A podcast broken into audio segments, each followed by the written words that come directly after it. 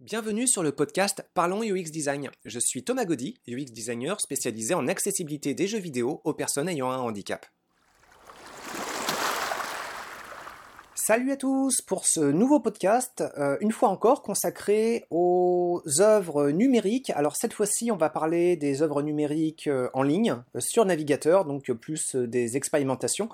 Alors, vous savez, hein, pour qualifier une œuvre artistique, en général, c'est pas quelque chose qu'on fait de soi-même. Normalement, il y a une reconnaissance par des pairs. Donc, qu'est-ce qui est de l'art, qu'est-ce qui est pas de l'art? Bah, Finalement, ça dépend juste ce que les autres disent de votre travail. Donc, euh, auparavant, dans deux autres podcasts consacrés à l'art numérique, on avait parlé en premier lieu euh, d'une grille de lecture, le Vademecum de l'art numérique d'Antoine Schmitt sur le site euh, gratin.org. En tout cas, ce qu'il en reste, mais ce qu'il en reste vaut déjà largement le détour. Euh, on avait parlé aussi d'installation, donc euh, pour parler un petit peu de plus généralement de, toutes sortes de choses sans contraintes matérielles. Là, donc, on va partir sur euh, les expérimentations en ligne sur navigateur, et ça veut dire que, bah, je, l'avais déjà dit les fois précédentes, cette fois-ci, il y a une grosse limitation en termes de possibilités techniques. Hein, évidemment, on va devoir se plier aux contraintes des navigateurs. par exemple, il me semble que sur les iPhones, euh, si on est en mode navigateur plutôt qu'en mode application, bah, sur navigateur, il n'y a pas le son. Donc euh, déjà, ça limite euh, grandement. Alors ça va aussi limiter les, usages. Donc voilà, ce genre de contraintes, il n'y en a pas qu'une, il y a plein plein de choses. Je ne vais pas discuter des limites techniques pour chacune d'elles. je manque de recul et de compétences là-dessus. Je vais juste proposer un petit aperçu, un petit survol de quelques-unes que j'aime présenter en cours et revenir sur l'intérêt que j'y trouve pour réussir à faire des liens avec des démarches de game design ou de UX design. Donc on va recommencer avec euh, une qui est déjà bien connue en fait, Silk du site euh, websilk.com. Euh, en gros, le, le propos c'est de faire du dessin, mais du dessin avec des traits lumineux. Euh, et on va pas avoir un très bon contrôle sur la façon dont ces traits vont pouvoir se faire. Ça va partir un petit peu dans tous les sens. On va pas forcément très bien comprendre les règles. Et puis, en plus, va y avoir un jeu de miroir appliqué sur la toile qu'on est en train de faire. Donc, si euh, j'essaye de faire un pseudo dessin sur la gauche de l'écran, bah, euh, il y aura le dessin en miroir appliqué sur la droite. Et assez rapidement, comme ça, on peut se retrouver avec des dessins à la Rorschach qui peuvent faire penser à tout et n'importe quoi. Et ce qui est assez intéressant avec euh, cette œuvre, c'est que même si on fait des ratages, en fait, c'est élégant sur Silk. Donc c'est difficile de faire des choses dont on ne soit pas fier immédiatement. Il y a quelque chose de très très gratifiant et là, je trouve ça assez extraordinaire qu'avec cette œuvre, en fait, on fasse quelque chose et euh, même si on n'a aucun talent, quelque part, on se dit ah waouh, c'est intéressant. Et ce genre de propos, que ça soit sur des sites web ou des jeux vidéo ou plein plein de choses, en fait, juste le fait d'expérimenter et immédiatement avoir un effet waouh qui fasse dire ah ben ça alors, c'est vachement plaisant, tiens, je vais continuer au fur et à mesure de moi-même à essayer d'expérimenter, ça va assez à contre-courant de la plupart des autres outils. On essaye de créer quelque chose dans la douleur, c'est moche, on n'est pas content, on recommence, on comprend pas l'interface, on lutte, on nous dit bah oui mais c'est comme ça, il hein, faut souffrir pendant euh, des mois, des années, et puis à la fin tu vas, euh, tu vas commencer à avoir des choses dont tu pourras te faire, et là bah boum, complètement l'inverse, euh, on a des choses qui sont plaisantes quasi tout de suite. Alors pas forcément pour tout le monde hein, évidemment, ça se trouve des gens qui aiment pas ce genre de, choses, mais globalement ça marche bien. Alors si on prenait un peu de recul là-dessus, qu'est-ce qui se passe? Moi je pense que c'est par rapport d'une part au contrôle qu'on a là-dessus, le fait d'avoir un contrôle un peu imprécis en fait, je crois que ça renvoie plus largement à une vidéo que j'avais faite sur les patterns, euh, les patterns infernaux. Euh, je vous renvoie donc sur une vidéo euh, postée sur LinkedIn et YouTube sur le jeu vidéo Little Inferno et les patterns, donc le fait de créer des choses dont on va essayer d'avoir une projection sur l'évolution à plus ou moins court terme, et qu'à chaque fois ce qu'on est en train de faire, bah, ça ressemble un petit peu, mais ça échappe. Ça échappe à notre contrôle, ça échappe à notre capacité à se projeter vraiment sur le rendu qu'on va obtenir. Et donc il va y avoir quelque chose comme de l'ordre euh, euh, de flamme ou de vague, donc quelque chose qui va tomber un peu dans nos attentes, mais aussi un petit peu en décalage, et au fur et à mesure qu'on va creuser et expérimenter, on aura toujours cette fascination à se dire, ah, c'est ça, mais c'est pas tout à fait ça, pourquoi, comment, est-ce que je peux continuer? Voilà, et, et puis d'autre part, le côté lumineux, de la toile renforce un petit peu ce côté flamme dansante qu'on peut jeter sur, sur le, papier. Enfin, ici sur l'écran pixelisé. Donc voilà, Silk en première référence, je le trouve déjà particulièrement intéressant sur cette notion de plaisir immédiat qui devrait nourrir ou inspirer au moins pas mal d'œuvres, que ce soit dans des domaines plus classiques du jeu ou du web. Alors, là-dessus, il y a d'autres œuvres qu'on peut retrouver souvent sur des portails d'expérimentation. Donc euh, là-dessus, il peut y en avoir vraiment plein. Euh, il y en a un qui s'appelle euh, neve.com. Désolé pour l'accent, je vais l'épeler. N-E-A-V-E. .com, N-E-A-V-E, Nive, je ne sais pas si je le prononce bien. Donc un exemple avec des expérimentations simples mais parfois intrigantes. Des portails comme ça, vous pourrez en avoir assez souvent. sur le site gratin.org, ils ont recensé vraiment un bon nombre et puis pour la plupart, malheureusement, ils ont disparu à cause de l'évolution des navigateurs et des technologies. Donc euh, il y a d'autres euh, portails de ce type-là, euh, par exemple haiku.artinian.net, c'est pareil, je vais l'appeler, donc c'est des digital haïku. Et donc l'artiste derrière, Johannes Artinian, Artinian, je suis pas sûr encore de la prononciation. Donc je vais épeler haïku, bah là comme ça s'écrit traditionnellement, point Artinian, A R T I N Y A N, donc haïku.artinian.net. Donc un autre portail avec d'autres œuvres, mais une sensibilité d'artistes différente. Alors euh, là-dessus, en fait, des portails d'expérimentation, on peut y en avoir plein. Il y en a un qui a fait pas mal parler de lui en son temps. Euh, alors, c'est pas forcément des œuvres d'art, euh, c'est le site web, la page d'accueil de site web qui s'appelle The Useless Web. Donc là-dessus, en fait, vous arrivez sur la page d'accueil, c'est un gros bouton, amenez-moi sur un site inutile, vous cliquez dessus et vous allez arriver sur un site, euh, la plupart du temps, absurde, mais qui laisse rarement indifférent. Donc euh, ce genre de choses, il y a un effet de surprise qui est très intéressant, d'anticipation aussi, qu'est-ce qu'on va avoir, et puis parfois, mais pas pour tous, un plaisir d'interaction euh, qui va être souvent assez surprenant. Donc ce genre de choses, The Useless Web, bah, je vous incite, si vous ne le connaissez pas déjà, à vous pencher dessus et si vous le connaissez, bah, après tout, pourquoi pas euh, juste y refaire un petit saut et réfléchir un petit peu sur, euh, d'une part, ce plaisir d'anticipation et d'autre part, euh, ce plaisir d'interaction qui peuvent toujours nourrir vos projets. À quoi ça tient? Donc, un autre exemple encore de portal d'expérimentation, levitated.net, et vous avez là-dessus des sous-dossiers, donc gravityindex.html, je le répète, levitated.net slash gravity index.html. Donc celui-ci est un peu plus austère.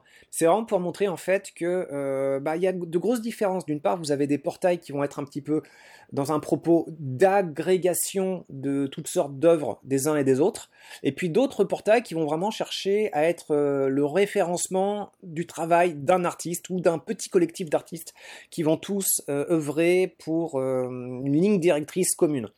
Donc euh, voilà, il y a plein plein de choses à expérimenter. Alors à l'inverse de celui-ci, qui est un peu plus austère et plus sur une ligne euh, bien définie, bah il y a euh, des portails d'expérimentation plus larges. Donc je vous recommande par exemple d'aller jeter un coup d'œil sur le site web Chrome Experiments. Donc, bah, vous tapez ça en mots-clés sur votre moteur de recherche favori, sur votre navigateur favori. Euh, pour ma part, c'est euh, Firefox. Donc là, je parle de Chrome Experiments, mais euh, en faisant des recherches sur Firefox. Alors, soyez vigilants d'ailleurs, hein, il y a plein d'expérimentations qui ne fonctionnent pas sur tous les navigateurs. Certaines fonctionnent sur Chrome, pas Firefox, d'autres plus rarement l'inverse, d'autres encore, c'est surprenant, mais ça peut marcher sur Internet Explorer slash Edge. Donc voilà, il y a... Bon, le dernier point, c'est vraiment rarissime, mais c'est déjà arrivé.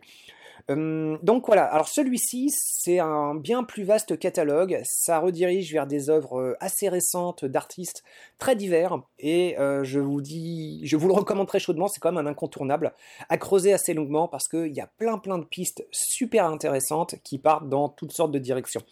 Donc ça vaut vraiment le coup d'y aller. Et puis peut-être un dernier sur cette catégorie assez générale d'expérimentation en ligne. Donc c'est un qui s'appelle Keys, donc là-dessus, le site web projects.playables.net slash keys. C'est une horreur de d'écrire des URL euh, sur un podcast, mais vous regarderez en commentaire. Et pour décrire celui-ci, donc vous avez juste un petit bonhomme qui est attaché à quatre touches fléchées, qui correspondent donc au pavé fléché. Et puis, euh, donc ce bonhomme là est plutôt centré, lui et ses touches. Et puis vous appuyez sur une touche fléchée, hein, évidemment ça fait envie, hein. on voit ça à l'écran, on a envie d'appuyer sur, sur la touche correspondante sur le clavier. donc déjà rien que la correspondance virtuelle réelle est déjà intrigante. Et puis bah, en appuyant sur la touche du clavier réel, ça va déplacer la touche virtuelle.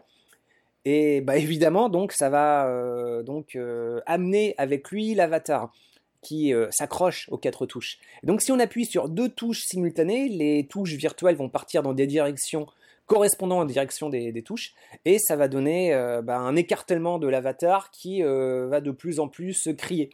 Et là, il y a un rapport assez intéressant parce qu'on peut trouver ça à la fois très amusant, très mignon, et en même temps, c'est absolument abject parce que ça en vient vraiment à de la torture d'avatar, vraiment. Donc, euh, bah, qu'en penser euh, Je sais pas euh, qu'en penser, mais voilà, c'est intéressant. Cet appel à la torture qu'on fait avec beaucoup de, malice et de plaisir.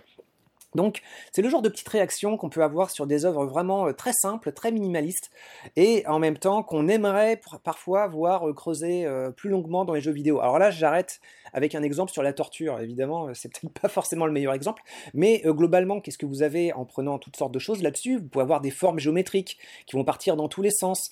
Vous allez donc rejoindre cette histoire de pattern infernal. Vous pouvez avoir des euh, interactions qui sont intrigantes et qu'on va pas forcément comprendre. Donc là, une histoire de contrôle qui donne un, retour immédiat, mais qui est pas forcément super évident. Vous pouvez avoir toutes sortes d'éléments qui vont pas forcément déclencher un très gros plaisir, mais qui vont déclencher, lorsque c'est réussi, un intérêt. Alors, encore une fois, pour réussir à apprécier plus efficacement ce qui fait la profondeur de telle ou telle œuvre, euh, bah, je vous renvoie au Vademecum d'Antoine Schmitt et de son site. Euh, est-ce que ça n'a pas déjà été fait avant? Avec là, évidemment, euh, une grosse contrainte, c'est que les œuvres qui étaient là auparavant, pour la plupart, ont sombré dans l'oubli. Donc ça, c'est aussi finalement une grosse chance pour les designers actuels, c'est qu'il y a la possibilité de réinventer la roue, vu que l'invention de la roue précédente a été euh, oubliée, puis euh, la réinvention précédente oubliée encore. Donc quelque part, on peut se permettre de réinventer encore et encore et encore la même chose, et ça peut toujours être intéressant. Bon, il y aura forcément un aspect déjà vu, et au bout d'un moment, oui, de toute façon, ça va finir par lasser.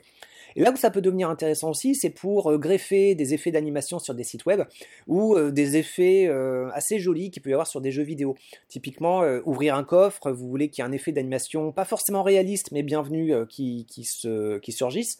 Qu'est-ce que ça peut donner? Bah, voilà, Vous pouvez imaginer toutes sortes de figures géométriques, fractales, sous forme de, de, particules, sous forme d'émissions, de, de toutes sortes de choses en fait, dont vous pouvez trouver des inspirations sur ce genre de choses. Alors, j'ai pas fait le tour, en fait. Il y a d'autres podcasts que j'aimerais consacrer à ce sujet. Euh, mais là, je vais prendre un petit peu de recul là-dessus, parce que sinon, je vais vous gaver, hein, tout simplement. Le prochain que je consacrerai euh, à la thématique de l'art numérique, je ferai un focus tout particulier sur les expérimentations avec un propos musical. C'est-à-dire que tout ça, tout ce que j'ai présenté jusqu'à présent, bah, euh, malheureusement, euh, le propos est essentiellement graphique. Alors c'est bien, ça peut être super intéressant, mais quand on va dans le musical, en général, on arrive à toucher une dimension que je trouve encore plus fascinante et intéressante. Ça ouvre des questionnements sur l'accessibilité. La plupart des œuvres musicales ne sont pas accessibles. Hein. Il y a aussi un questionnement qu'on pourrait avoir, mais justement sur tous les ponts que ça crée à faire des œuvres d'art musicales accessibles euh, en considérant que le propos principal en général, c'est que ça s'adresse à des publics euh, voyants, de façon plus générale, voyants, entendants. Et donc euh, voilà, il y, a plein de choses merveilleuses à faire en travaillant juste un petit peu l'accessibilité. Donc voilà, un prochain podcast, on parlera d'expérimentation musicale, et puis j'aimerais parler également un peu d'art procédural. Mais voilà, ce ne sera pas pour le prochain. Pour le prochain, la thématique, ce sera l'opposition entre un objectif de réalisme dans les jeux vidéo ou les sites web contre euh, le propos de cohérence et euh, d'un aspect euh, vivant. Donc voilà, en gros, ça sera mettre en opposition deux thématiques qui peuvent sembler a priori assez proches, réalisme et cohérence, mais finalement pas du tout. Donc bah, je vous dis à la, à la fois prochaine pour ce prochain podcast sur ces thématiques. À très bientôt, merci. Merci d'avoir écouté ce podcast. Je vous invite à vous abonner pour ne pas rater les prochains épisodes. Si vous voulez en savoir plus sur moi, je vous invite à consulter mon profil LinkedIn, Thomas Gaudy, T-H-O-M-A-S, G-A-U-D-Y. Si vous souhaitez de l'accompagnement pour implémenter ces notions et ces outils dans vos équipes et vos projets, vous pouvez faire appel à mes services de consultant en UX Design. Il vous suffit de me contacter via mon profil LinkedIn. Au plaisir